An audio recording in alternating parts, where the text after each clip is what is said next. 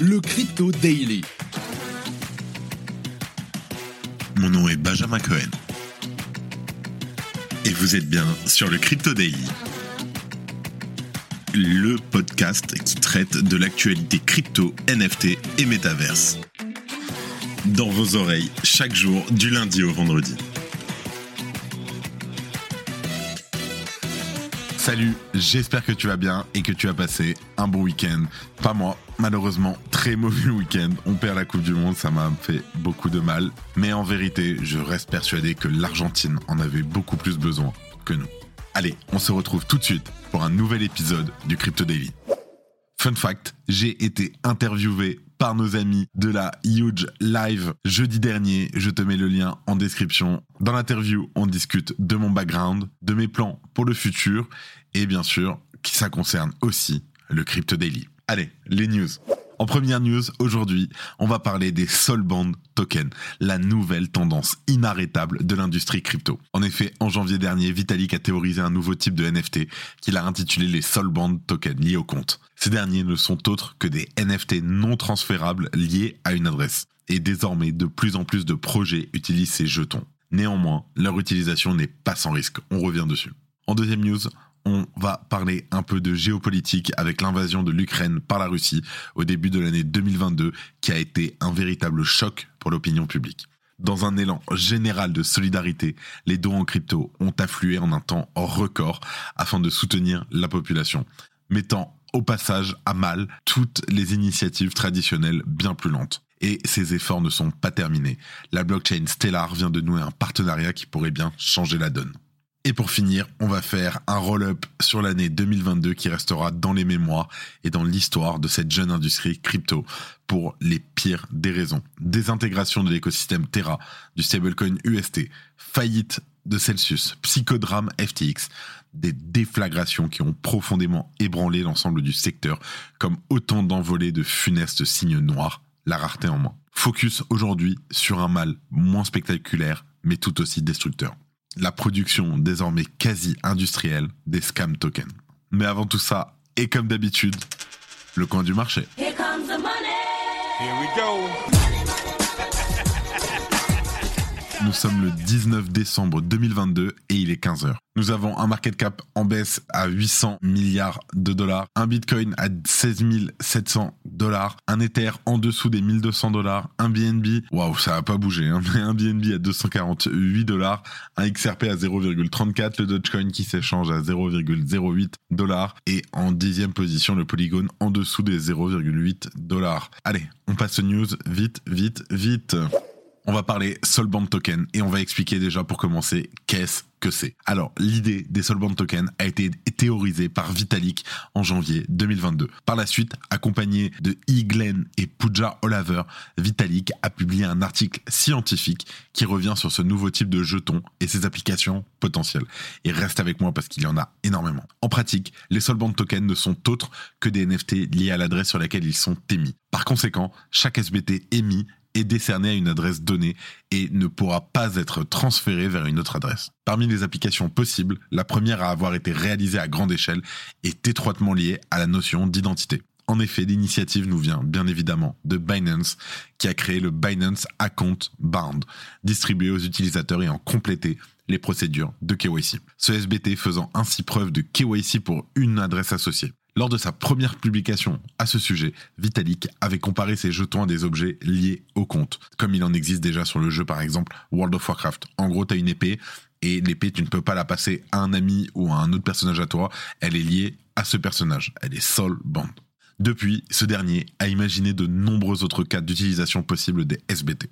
Une personne, par exemple, peut avoir une adresse qui stocke des SBT représentant ses diplômes, ses antécédents professionnels, ou encore le hash de ses écrits, ou de ces œuvres d'art. Ces SBT peuvent également avoir d'autres applications dans le cadre de DAO permettant l'émergence d'une DSOC, ou plutôt Decentralized Society. Comme expliqué dans la publication, je cite, Nous commençons par expliquer les primitives de la DSOC centrées sur les comptes détenant des jetons non transférables Solband, représentant des engagements, des références ou des affiliations. Ces jetons seraient comme un CV étendu, émis par d'autres portefeuilles qui attestent de ces relations sociales. Ce nouveau type de NFT et leur dimension sociétale pourraient conduire à de nombreuses applications, comme par exemple la provenance, on pourrait établir la provenance d'un bien, débloquer les marchés de prêts sous-collatéralisés grâce à la réputation, c'est un peu malheureusement ce qui se passe en Chine, permettre une gestion décentralisée des clés, contrecarrer et compenser les comportements stratégiques coordonnés, mais aussi mesurer la décentralisation, créer des marchés inédits avec des droits et des permissions décomposables et partagés. Autant d'applications qui permettraient d'imaginer une nouvelle manière de gérer les liens sociaux et la réputation sur les blockchains. Bien entendu, il n'y a pas que Binance. En effet, quelques mois après son initiative, d'autres acteurs ont décidé de se lancer dans l'aventure des SBT. Par exemple, le 13 décembre, l'entreprise Kobo a annoncé une collaboration avec MetaMask Institutional et la Gnosis DAO pour créer le projet intitulé Evolution. En pratique, alors, le projet Evolution aura pour objectif de servir de preuve d'identité et de certification. Je cite. Les NFT Soulband sont un excellent moyen de prouver des identités et des certifications. Il y a d'innombrables possibilités par rapport à un NFT négociable à l'heure actuelle. En plus de cela, les détenteurs de SBT du projet Evolution bénéficieront d'avantages et de récompenses. Je cite le jeton comprend deux récompenses temporelles qui permettront de libérer un cadeau spécifique lié à MetaMask Institutional et Safe au cours des 3, premier jour. Les propriétaires du NFT pourront également recevoir un rapport de recherche trimestriel mis au point par Kobo. Ok, c'est super, les SBT, c'est probablement l'un des plus beaux use cases des NFT, mais il y a aussi des limites, et c'est ce qu'on va voir tout de suite. L'utilisation de SBT n'est pas sans risque. En effet, selon leurs architectures, ces derniers peuvent causer d'importants problèmes de vie privée. Ainsi, s'ils sont mal pensés, ces derniers peuvent dévoiler des informations personnelles de manière immuable sur une blockchain. Par conséquent, leur utilisation pourrait prendre du sens le jour où ils seront couplés avec des solutions préservant l'anonymat, comme, je sais que tu l'as deviné, les ZK Snark et d'autres preuves à divulgation nulle de connaissances avec des ZK Proof. ZK, ça veut dire zero knowledge. C'est-à-dire que tu, peux valider quelque chose sans avoir l'information. Par exemple, j'arrive en boîte, euh, le physio me demande ma carte, mais moi sur ma carte, euh, lui il veut juste voir si je suis majeur, mais je sais pas, j'ai pas envie qu'il ait mon nom, mon adresse, euh, des dates importantes, etc. Donc la seule chose que je peux lui montrer, c'est que oui, je suis majeur, j'ai plus de 18 ans, c'est ça la question à laquelle il veut répondre, et juste, je peux avoir quelque chose qui lui prouve que oui, je suis majeur, sans qu'il ait aucune information sur moi. Et pour finir, ces derniers poussent aussi les utilisateurs à se restreindre à une seule et unique adresse, une pratique peu sécurisée qui facilite la traçabilité des fonds via la réutilisation de la même adresse. Il y a quelques jours, par exemple, la banque SFMG a dévoilé un partenariat avec Hashport portant sur le développement d'une solution SBT que je te mets en description.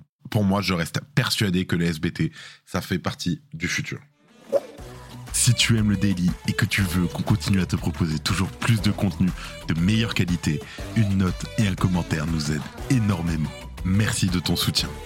Allez, on va en Ukraine et on va parler du Stellar Network avec le jeton XLM qui est au secours des réfugiés ukrainiens. La Stellar Development Foundation, ou la SDF, vient en effet d'annoncer un partenariat avec l'International Rescue Committee, ou IRC. L'objectif est simple venir en aide aux réfugiés ukrainiens dans le besoin grâce à un tout nouveau système d'accès au cash. Ce pilote, mis au point par la SDF, l'organisation non lucrative chargée de promouvoir le développement de la blockchain publique Stellar, se nomme Stellar Aid Assist.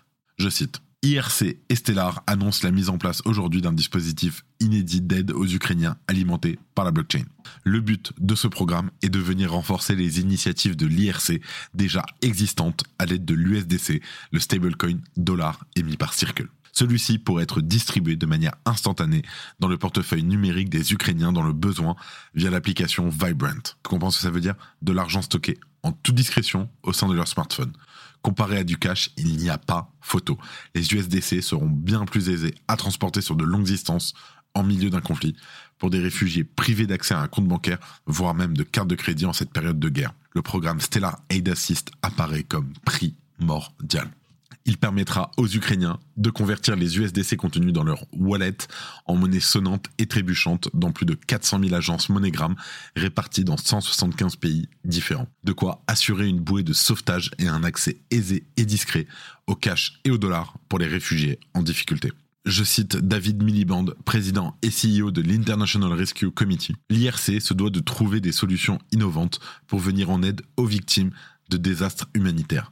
Le partenariat avec la SDF offre une nouvelle manière aux Ukrainiens de recevoir de l'aide financière, notamment en dollars, afin qu'ils puissent reconstruire leur vie. En effet, les stablecoins se révèlent être d'une efficacité folle en tant que vecteur de soutien aux populations en proie au conflit. Aisément transférable via la blockchain, le cash peut voyager en un temps record des donateurs aux receveurs dans le besoin aisément transportable et discret, les stablecoins comme l'USDC contenus dans un wallet au sein d'un téléphone passent inaperçus dans les zones les plus surveillées de conflits armés. Je cite Denel Dixon, CEO et directrice exécutive de la Stellar Development Foundation. Pour les populations vulnérables, les interventions basées sur le cash sont un filet de sauvetage, permettant l'accès à une certaine liberté et à la dignité. L'usage de la technologie blockchain permet aux dons d'atteindre les populations là où elles en ont le plus besoin. Laissant les initiatives traditionnelles sur le carreau, les technologies blockchain comme Stellar démontrent une fois de plus leur efficacité à résoudre des problématiques très concrètes, telles que, par exemple, soutenir en un éclair des populations piégées au milieu des conflits et privées de ressources. Pour moi, et ça tu le sais, les ruptures technologiques devraient être embrassées plutôt que combattues. Car ce n'est qu'en questionnant sans relâche le statu quo que ces révolutions permettront d'améliorer notre société. Et pour finir, on va parler de l'année 2022, un tout petit roll-up et surtout des scam tokens. Allez, selon la dernière étude de la société spécialisée dans la détection et le monitoring des arnaques crypto, Solidus Lab, l'année 2022 expose un triste record. En effet, cette année a vu la création chaque jour du nombre ahurissant de, attention, 350 crypto-monnaies scam, c'est-à-dire des actifs conçus dès le départ pour siphonner l'argent des investisseurs un peu trop naïfs ou avides. C'est 41% de plus qu'en 2021 et littéralement 80 fois plus qu'en 2020. Ça vient avec la mass adoption malheureusement que sont les scam tokens? Alors, leur nature est ultra diverse, allant des projets inutiles ou qui ne délivreront rien de plus qu'une vague roadmap et quelques promesses marketing, jusqu'au dispositif qu'on appelle pot de miel ou honeypot en anglais. Elles sont conçues pour donner l'apparence d'une augmentation constante de la valeur d'un token, mais interdisent à leurs détenteurs de revendre leurs actifs. On pensera notamment au Squid Token lors de la série euh, Squid Game. Dans ce déprimant ballet, c'est la Binance Smart Chain, réseau lancé par la plateforme éponyme, qui mène la danse en concentrant la majorité de ses escroqueries. Selon l'étude, c'est ainsi 12% de l'ensemble des tokens de la chain qui seraient concernés, contre 8% sur Ethereum. Et à cela, il y a deux grandes raisons la confusion fréquente dans l'esprit des plus débutants entre le réseau Binance Smart Chain et l'exchange crypto Binance, certains projets jouant de l'ambiguïté potentielle, disant par exemple notre nouvelle crypto-monnaie listée sur Binance, blablabla, ou la facilité et la rapidité déconcertante avec laquelle il est possible de créer sans compétences poussées un token sur la BSC pour quelques dollars. On rappellera à cet égard que par sa nature décentralisée et son fonctionnement même, il n'existe pas sur un réseau blockchain d'autorité de contrôle ou d'instance de surveillance centrale. N'importe qui peut y faire littéralement n'importe quoi en la matière, et si la liberté et les possibilités sous-jacentes sont immenses, elles doivent impérativement s'accompagner d'une vigilance de tous les instants et d'un solide esprit critique afin de ne pas tomber dans les pièges les plus grossiers. Deux compétences qui font malheureusement souvent défaut aux nouveaux arrivants, parfois plus animés par l'espoir illusoire d'un enrichissement éclair que par la volonté sincère d'apprendre et comprendre les potentiels de l'industrie. Mais c'est pas tout. L'étude de Solidus Lab démontre que depuis septembre 2020, ce sont près de 2 millions de personnes qui ont perdu de l'argent dans ces multiples escroqueries. Ok, maintenant je vais te donner le nombre de personnes qui ont été impactées par les différents crashs crypto en 2022. Alors FTX, le plus gros, a plus d'un million de personnes. Celsius, qui arrive en deuxième position, a plus de 600 000 personnes. C'est donc des investisseurs qui ont été impactés par les faillites. FTX, 1 million, un peu plus de personnes. Celsius, c'est 600 000 personnes impactées. BlockFi, c'est 575 000 personnes. Voyager Digital, c'est 200 000 personnes. Terra Luna, c'est bizarrement que 40 000 personnes. Pour info, Mongox, à l'époque, qui a fait cracher, c'était une dinguerie, c'était juste 22 000 personnes. Et donc, le nombre d'investisseurs qui ont été impactés en 2022 parce qu'on peut appeler des scam tokens, c'est-à-dire euh, tous les shitcoins, etc., c'est plus de 2 millions de personnes. Imagine-toi. Mais le mal est plus insidieux, moins spectaculaire et pour autant peut-être plus préoccupant par sa dimension systémique. En effet, des centaines de milliers d'investisseurs sont concernés plus ou moins rudement par ces arnaques. Contrairement aux faillites retentissantes, ces scams, parfois de faibles envergures, ne font pas nécessairement les gros titres de la presse spécialisée et ne laissent le plus souvent que peu d'espoir à la moindre perspective de récupération des fonds par la voie judiciaire, faute d'identification claire des auteurs. C'est ainsi toute une génération d'investisseurs lésés qui conservent durablement du secteur crypto une image déplorable, ralentissant d'autant son adoption globale. Tout espoir est-il perdu dans un écosystème pourri de l'intérieur et constellé de pièges en tout genre, n'attendant que de se refermer sur le débutant ou de l'investisseur lambda? Fort heureusement, non. L'industrie regorge de nombreux beaux projets et d'initiatives saines qui pavent les routes de l'investissement de la finance 2.0 il conviendra simplement et probablement plus que dans d'autres secteurs de se munir des bons outils et d'acquérir le pack de compétences nécessaires pour devenir un investisseur crypto éclairé ou un explorateur vigilant du futur Web3. Cette phase d'acquisition de compétences n'est pas seulement importante et utile, elle est indispensable. Et avant de finir, les news en bref. Un pump and dump à la hauteur du mondial le cours du token de l'équipe d'Argentine avait connu une belle envolée à la fin de la Coupe du Monde, mais il a complètement dévissé depuis hier. Désolé, j'ai un peu le seum. Alors que les critiques sur sa gestion de Twitter augmentent, Elon Musk a partagé un sondage dans lequel il demande s'il doit démissionner de son poste à la tête du réseau social. Les législateurs du Kazakhstan approuvent des projets de loi qui imposent de nouvelles obligations aux mineurs implantés dans le pays. La réglementation du minage y évolue donc. Cependant, elle ne va pas forcément dans le sens des intérêts des acteurs du secteur. L'utilisation de la blockchain de manière générale reste compliquée pour une majorité d'utilisateurs, même si les applications et les plateformes font leur maximum pour avoir une interface claire et ergonomique. Il n'est pas rare que des erreurs soient faites dans les envois de crypto-monnaies. Coinbase vient de mettre en place un outil pour aider ses utilisateurs en cas d'erreur. Les plateformes de crypto-monnaies sont fréquemment en proie aux attaques de hackers. Ainsi, la plateforme d'échange Gemini a découvert une importante fuite de données utilisateurs cette semaine. Et avant de terminer, je tiens à te prévenir que la semaine prochaine, le Crypto Daily sera en vacances. Mais t'inquiète, on a une surprise pour toi. En effet, on va faire un épisode spécial au cours de la semaine prochaine. Et voilà, c'est la fin de ce résumé de l'actualité du jour. Évidemment, pensez à vous abonner pour ne pas rater le suivant, quelle que soit d'ailleurs l'application que vous utilisez pour m'écouter. Rendez-vous aussi sur Twitter et LinkedIn pour d'autres contenus d'actualité exclusifs. Je crois que j'ai tout dit. Faites attention à vous. Et moi, je vous dis à demain. C'était Benjamin pour le Crypto. Merci et à très vite.